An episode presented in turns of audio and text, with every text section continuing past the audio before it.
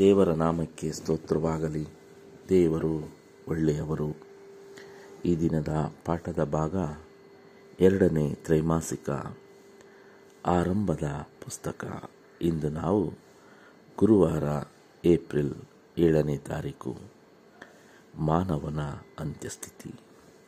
ಇದಕ್ಕಾಗಿ ನಾವು ಆದಿಕಾಂಡ ಮೂರನೇ ಅಧ್ಯಾಯ ಹದಿನೈದರಿಂದ ಇಪ್ಪತ್ತ್ನಾಲ್ಕನೇ ವಚನಗಳನ್ನು ಓದೋಣ ಪ್ರಿಯರೇ, ಆದಾಮನು ಮತ್ತು ಅವಳು ಪಾಪದಲ್ಲಿ ಬಿದ್ದು ಹೋದ ಮೇಲೆ ಅದರ ಫಲವಾಗಿ ಅವರಿಗೆ ಏನಾಯಿತು? ಈ ಪಾಪವನ್ನು ಅವಳ ಹೃದಯದಲ್ಲಿ ತಂದು ಹಾಕಿದಂಥ ಸೈತಾನನ ಸ್ಥಿತಿ ಏನಾಯಿತು ಎಂಬುದನ್ನು ಈ ವಾಕ್ಯಗಳಲ್ಲಿ ನೋಡಬಹುದು. ಅದೇ ರೀತಿಯಾಗಿ ಈ ಲೋಕ ಅಂತ್ಯವಾಗುವವರೆಗೂ ಮನುಷ್ಯನ ಸ್ಥಿತಿಗೂ ಸೈತಾನನ ಸ್ಥಿತಿಯು ಯಾವ ರೀತಿ ಅಂತ್ಯವಾಗುತ್ತದೆ ಎಂಬುದನ್ನು ಈ ವಚನಗಳಲ್ಲಿ ನಾವು ಕಾಣಬಹುದು. ಆದಿಕಾಂಡ ಮೂರನೇ ಅಧ್ಯಾಯ ಹದಿನೈದನೇ ವಚನದಲ್ಲಿ, ದೇವರು, ನಿನಗೂ ಈ ಸ್ತ್ರೀಗೂ, ನಿನ್ನ ಸಂತಾನಕ್ಕೂ, ಈ ಸ್ತ್ರೀಯ ಸಂತಾನಕ್ಕೂ ಅಗೆತನವಿರುವ ಹಾಗೆ ಮಾಡುವೆನು. ಈಕೆಯ ಸಂತಾನವು ನಿನ್ನ ತಲೆಯನ್ನು ಜಜ್ಜುವುದು ನೀನು ಅದರ ಇಮ್ಮಡಿಯನ್ನು ಕಚ್ಚುವಿ. ಪ್ರಿಯರೇ, ನಾವು ಕಳೆದ ಪಾಠದಲ್ಲಿ ನೋಡಿದಂತೆ ಆ ಸ್ತ್ರೀಯ ಸಂತಾನ ಅಂದರೆ ದೇವರ ಮಕ್ಕಳು. ದೇವರ ಮಕ್ಕಳು ಈ ಸರ್ಪ ಎಂಬ ಸೈತಾನನನ್ನು ಎದುರಿಸಿ ಅದರ ಮಾತಿಗೆ ಕಿವಿಗೊಡದಂತೆ ದೇವರ ಜೊತೆ ನಿಂತಾಗ ಆ ಒಂದು ನ್ಯಾಯ ವಿಚಾರಣೆಯ ಸಂದರ್ಭದಲ್ಲಿ ಆ ಸೈತಾನನು ಸರ್ವನಾಶವಾಗಿ ಹೋಗುತ್ತಾನೆ. ಅದರ ತಲೆಯನ್ನು ಜಜ್ಜುವುದು ಅಂದರೆ ಆ ಸೈತಾನನ ನಾಶನವನ್ನು ಸೂಚಿಸುತ್ತದೆ ಪ್ರಿಯರೇ. ಈ ಸೈತಾನನ ಮಾತನ್ನು ಕೇಳಿ ದೇವರು ಆ ಮರದ ಹಣ್ಣನ್ನು ತಿನ್ನಬೇಡಿರಿ ಎಂದು ಹೇಳಿದಾಗ್ಯೂ ಸೈತಾನನ ಆ ಒಂದು ಕುಯುಕ್ತಿಗೆ ಒಳಗಾಗಿ ಆ ಹಣ್ಣು ತಿಂದರು. ಆ ಹಣ್ಣನ್ನು ತಿಂದ ಮೇಲೆ ಇವರು ಸಹ ತಪ್ಪು ಮಾಡಿದರು. ಆದಾಮನು ಅವ್ವಳು ಆದರೆ ಆದಾಮನಿಗೂ ಅವ್ವಳಿಗೂ ದೇವರು ಯಾವ ರೀತಿ ಶಿಕ್ಷೆ ಕೊಟ್ಟರು ಎಂಬುದನ್ನು ಹದಿನಾರನೇ ವಚನದಲ್ಲಿ ನಾವು ಕಾಣಬಹುದು. ಹೌದು ಪ್ರಿಯರೇ, ಸೈತಾನನನ್ನು ಇಲ್ಲಿ ಅದರ ತಲೆಯನ್ನು ಜಜ್ಜಿ ನಾಶ ಮಾಡುತ್ತಾರೆ. ಆದರೆ ಮನುಷ್ಯನನ್ನು ಆ ರೀತಿ ನಾಶ ಮಾಡುವುದಿಲ್ಲ. ಆಮೇಲೆ ಸ್ತ್ರೀಗೆ ನೀನು ಗರ್ಭಿಣಿಯಾಗಿರುವ ಕಾಲದಲ್ಲಿ ಬಹು ಸಂಕಟ ಪಡಬೇಕೆಂದು ನಾನು ನೇಮಿಸಿದ್ದೇನೆ. ಕಷ್ಟದಿಂದಲೇ ಮಕ್ಕಳನ್ನು ಹೆರುವಿ. ಪ್ರಿಯರೇ, ದೇವರು ಕರುಣಾಮಯಿ ಎಂಬುದಕ್ಕೆ ಇಲ್ಲೊಂದು ಒಳ್ಳೆ ಒಂದು ಪ್ರವಾದನೆಯನ್ನು ದೇವರು ಇಲ್ಲಿ ಹೇಳಿದ್ದಾರೆ. ಆಕೆ ತಪ್ಪು ಮಾಡಿದ್ದರೂ ಸಹ ಆಕೆಯ ಗರ್ಭದಲ್ಲಿ ಒಂದು ಮಗುವನ್ನು ಅಡೆಯುವಳು ಎಂಬ ವಾಗ್ದಾನವನ್ನು ದೇವರು ಮಾಡಿದ್ದಾರೆ. ಈಕೆಯ ಗರ್ಭದ ಸಂತಾನದಲ್ಲಿ ಬಂದಂತಹ ಆ ಮಗನೇ ಯೇಸುಕ್ರಿಸ್ತನು ಆ ಯೇಸುಕ್ರಿಸ್ತರಿಂದಲೇ ಈ ಲೋಕಕ್ಕೆ ರಕ್ಷಣೆ. ನೀವು ಮಾಡಿದ ಪಾಪಕ್ಕೆ ಒಂದು ಮಗನನ್ನು ಹೆರುವಳು, ಆ ಮಗನು ಈ ಲೋಕದ ಪಾಪವನ್ನು ಹೊತ್ತುಕೊಂಡು ನಮ್ಮೆಲ್ಲರನ್ನ ಪಾಪವನ್ನು ನೀಗಿಸುವುದು. ಆ ಆದಾಮ ಅವುಗಳಿಂದ ಮಾಡಿದ ಪಾಪದಿಂದ ಹಿಡಿದು ಈ ಲೋಕ ಅಂತ್ಯವಾಗುವವರೆಗೂ ಮಾಡುವ ಎಲ್ಲ ಪಾಪದ ಭಾರವನ್ನು ಆತನು ತೊಳೆದು ಹಾಕುವನು. ಹಾಗಾಗಿ ಅವರು ಮಾಡಿದ ಪಾಪಕ್ಕೆ ಅವರನ್ನು ಶಿಕ್ಷಿಸದೆ ಅವರನ್ನು, ಆದಾಮ ಅವಳನ್ನು ನಾಶ ಮಾಡುವ ಶಕ್ತಿ ದೇವರಿಗಿತ್ತು.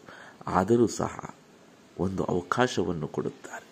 ಆ ಮಗ ಇಲ್ಲಿ ವಾಗ್ದಾನ ಮಾಡಿದಂಥ ಮಗ ಆತನು ಜನಿಸಿದ್ದು ಎಲ್ಲಿ ಅಂದರೆ ಕ್ರಿಸ್ತ ಶಕ ಒಂದರಲ್ಲಿ ಜನಿಸುತ್ತಾನೆ. ಆ ಮಗನೇ ಯೇಸು ಕ್ರಿಸ್ತನ ಪ್ರಿಯರೇ. ಅದೇ ರೀತಿ ಆದಾಮನಿಗೂ ಒಂದು ಶಾಪವನ್ನು ದೇವರು, ಒಂದು ಶಿಕ್ಷೆಯನ್ನು ಕೊಡುತ್ತಾರೆ. ನೀನು ತಿನ್ನಬಾರದು ಎಂದು ಹೇಳಿದ.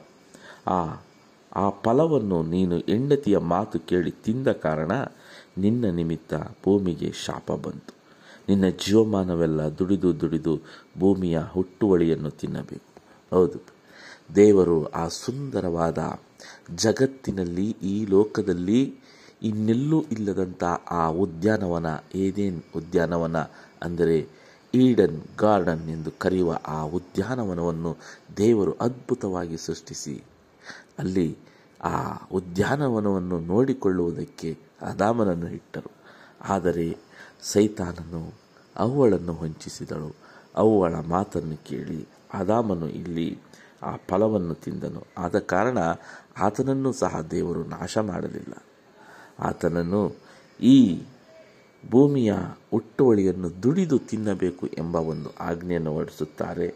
ಅದಾದ ನಂತರ, ನೀನು ಮಣ್ಣಿನಿಂದ ತೆಗೆಯಲ್ಪಟ್ಟವನಲ್ಲವೋ, ನೀನು ಮಣ್ಣೇ ಪುನಃ ಮಣ್ಣಿಗೆ ಸೇರಿ, ಸೇರತಕ್ಕವನು. ಅಂದರೆ, ಮಣ್ಣಿನಿಂದ ಮಾಡಿದಂಥ ಆ ಮನುಷ್ಯನನ್ನು ಪುನಃ ಆ ಮಣ್ಣಿಗೆ ಸೇರಿಸುತ್ತಾರೆ ಪ್ರಿಯರೇ.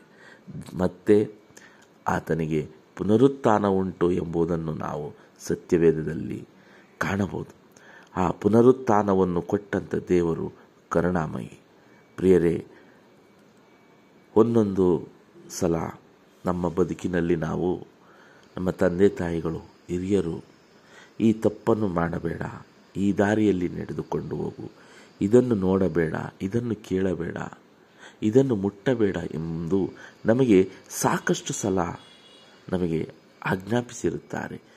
ತಿಳುವಳಿಕೆ ಹೇಳಿರುತ್ತಾರೆ ಅದೇ ರೀತಿಯಾದ ತಿಳುವಳಿಕೆಯನ್ನೇ ಇಲ್ಲಿ ದೇವರು ಆದಾಮನಿಗೂ ಅವಳಿಗೂ ಹೇಳುತ್ತಾರೆ. ಆದರೂ ಸಹ ಆ ದೇವರ ಮಾತನ್ನು ಮೀರಿ, ಹೇಗೆ ನಾವು ನಮ್ಮ ತಂದೆಯ ಮಾತನ್ನು ಮೀರಿ ತಪ್ಪು ಮಾಡುತ್ತೇವೋ, ಅದೇ ರೀತಿಯಾಗಿ ಆ ಸರ್ಪದ ಮಾತನ್ನು ಕೇಳಿ ಇಲ್ಲಿ ಆದಾಮನು ಅವಳು ಆ ಹಣ್ಣನ್ನು ತಿನ್ನುತ್ತಾರೆ ಪ್ರಿಯರೇ. ಅದೇ ರೀತಿ ಆದಾಮನು ದೇವರ ಮಾತನ್ನು ಕೇಳುವ ಬದಲಾಗಿ ತನ್ನ ಹೆಂಡತಿಯ ಮಾತನ್ನು ಕೇಳಿ ಪಾಪ ಮಾಡುತ್ತಾನೆ. ಯಾವ ಭೂಮಿಯ ಮಣ್ಣಿನಿಂದ ಆ ಆದಾಮನೆಂಬ ಮನುಷ್ಯನು ಸೃಷ್ಟಿ ಮಾಡಲ್ಪಟ್ಟನು, ರೂಪಗೊಂಡನು, ಅವನು ಮಾಡಿದ ತಪ್ಪಿನಿಂದ ಪುನಃ ಆ ಭೂಮಿಯ ಮಣ್ಣಿನ ರೀತಿಯಲ್ಲಿ ಅಂತ್ಯ ಎಂಬುದನ್ನು ದೇವರು ಇಲ್ಲಿ ಸೂಚನೆ ಮಾಡುತ್ತಾರೆ. ಆದರೆ ಒಂದು ಸಂತೋಷಕರವಾದ ವಿಶೇಷವಾದ ಒಂದು ವಾಗ್ದಾನವೇನೆಂದರೆ ಆ ಸ್ತ್ರೀಯಿಂದ ಹುಟ್ಟುವ ಮಗ ನಾವು ಮಾಡಿದ ಪಾಪಗಳನ್ನು ಕ್ಷಮಿಸಿ ಮತ್ತೆ ಆ ಏದೇನ್ ತೋಟದಲ್ಲಿ ಯಾವ ರೀತಿ ಆ ಸುಂದರತೆ, ಪ್ರಕಾಶತೆ ಇತ್ತೋ, ದೇವರ ಜೊತೆ ನಿರಂತರವಾಗಿ ನಡೆಯುವ ಒಂದು ಅವಕಾಶವಿತ್ತೋ, ಅದೇ ರೀತಿಯಾದ ಒಂದು ಅವಕಾಶವನ್ನು ಮತ್ತೆ ಈ ಲೋಕದ ಎಲ್ಲ ಮನುಷ್ಯರಿಗೂ ಇಟ್ಟಿದ್ದಾರೆ ಎಂಬುದನ್ನು ಆ ನಿನ್ನ ಗರ್ಭದಿಂದ ಹುಟ್ಟುವ ಮಗನನ್ನು ನೀನು ಬಹಳ ವೇದನೆಯಿಂದ ಆ ಮಗನನ್ನು ಇರಿವಿ ಎಂಬುವ ಮೂಲಕವಾಗಿ ನಮಗೆ ಮತ್ತೊಂದು ಅವಕಾಶವನ್ನು, ವಾಗ್ದಾನವನ್ನು ದೇವರು ಇಲ್ಲಿ ಅನುಗ್ರಹಿಸಿದ್ದಾರೆ ಪ್ರಿಯರೇ. ಅದೇ ರೀತಿ ದೇವರು ಆದಾಮನಿಗೂ ಅವನ ಹೆಂಡತಿಗೂ ಚರ್ಮದ ಅಂಗಿಗಳನ್ನು ಮಾಡಿ ತೊಡಿಸಿದನು. ಪ್ರಿಯರೇ, ದೇವರ ಪ್ರೀತಿ ಇಲ್ಲಿ ಮತ್ತೊಮ್ಮೆ ನಮ್ಮ ಕಣ್ಣ ಮುಂದೆ ಬರುತ್ತದೆ. ಎಷ್ಟು ಪ್ರೀತಿಯಿಂದ ದೇವರು ಈ ಹಣ್ಣನ್ನು ಮುಟ್ಟಬಾರದು, ನೋಡಬಾರದು, ತಿನ್ನಬಾರದು ಎಂದು ಹೇಳಿದ ಮೇಲೂ ಸಹ ಸೈತಾನನ ಮಾತನ್ನು ಕೇಳಿ ಅವರು ಪಾಪ ಮಾಡುತ್ತಾರೆ. ಸೈತಾನನಿಗೆ ನಾಶ ಎಂಬ ವಾಗ್ದಾನವನ್ನು ಮಾಡಿದರು. ಆದರೆ ತಾನು ಪ್ರೀತಿಯಿಂದ, ಬಹಳ ಶ್ರದ್ಧೆಯಿಂದ ನಿರ್ಮಿಸಿದ, ಸೃಷ್ಟಿ ಮಾಡಿದ ಈ ಮನುಷ್ಯ ಪಾಪ ಮಾಡಿದನು.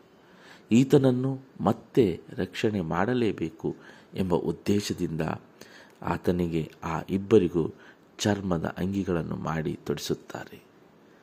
ದೇವರು ಆ ಸೈತಾನನ ಮೇಲೆ ಆ ಒಂದು ಶಾಪದ, ಆ ನಾಶನದ ವಾಗ್ದಾನವನ್ನು ಮಾಡಿದಂತೆ ಈ ಮನುಷ್ಯರಿಗೂ ಮಾಡಿದ್ದರೆ ಪ್ರಿಯರೇ, ಈ ದಿನ ಈ ಲೋಕ ಎಂದು ನಾಶವಾಗಿ ಹೋಗುತ್ತಿತ್ತು.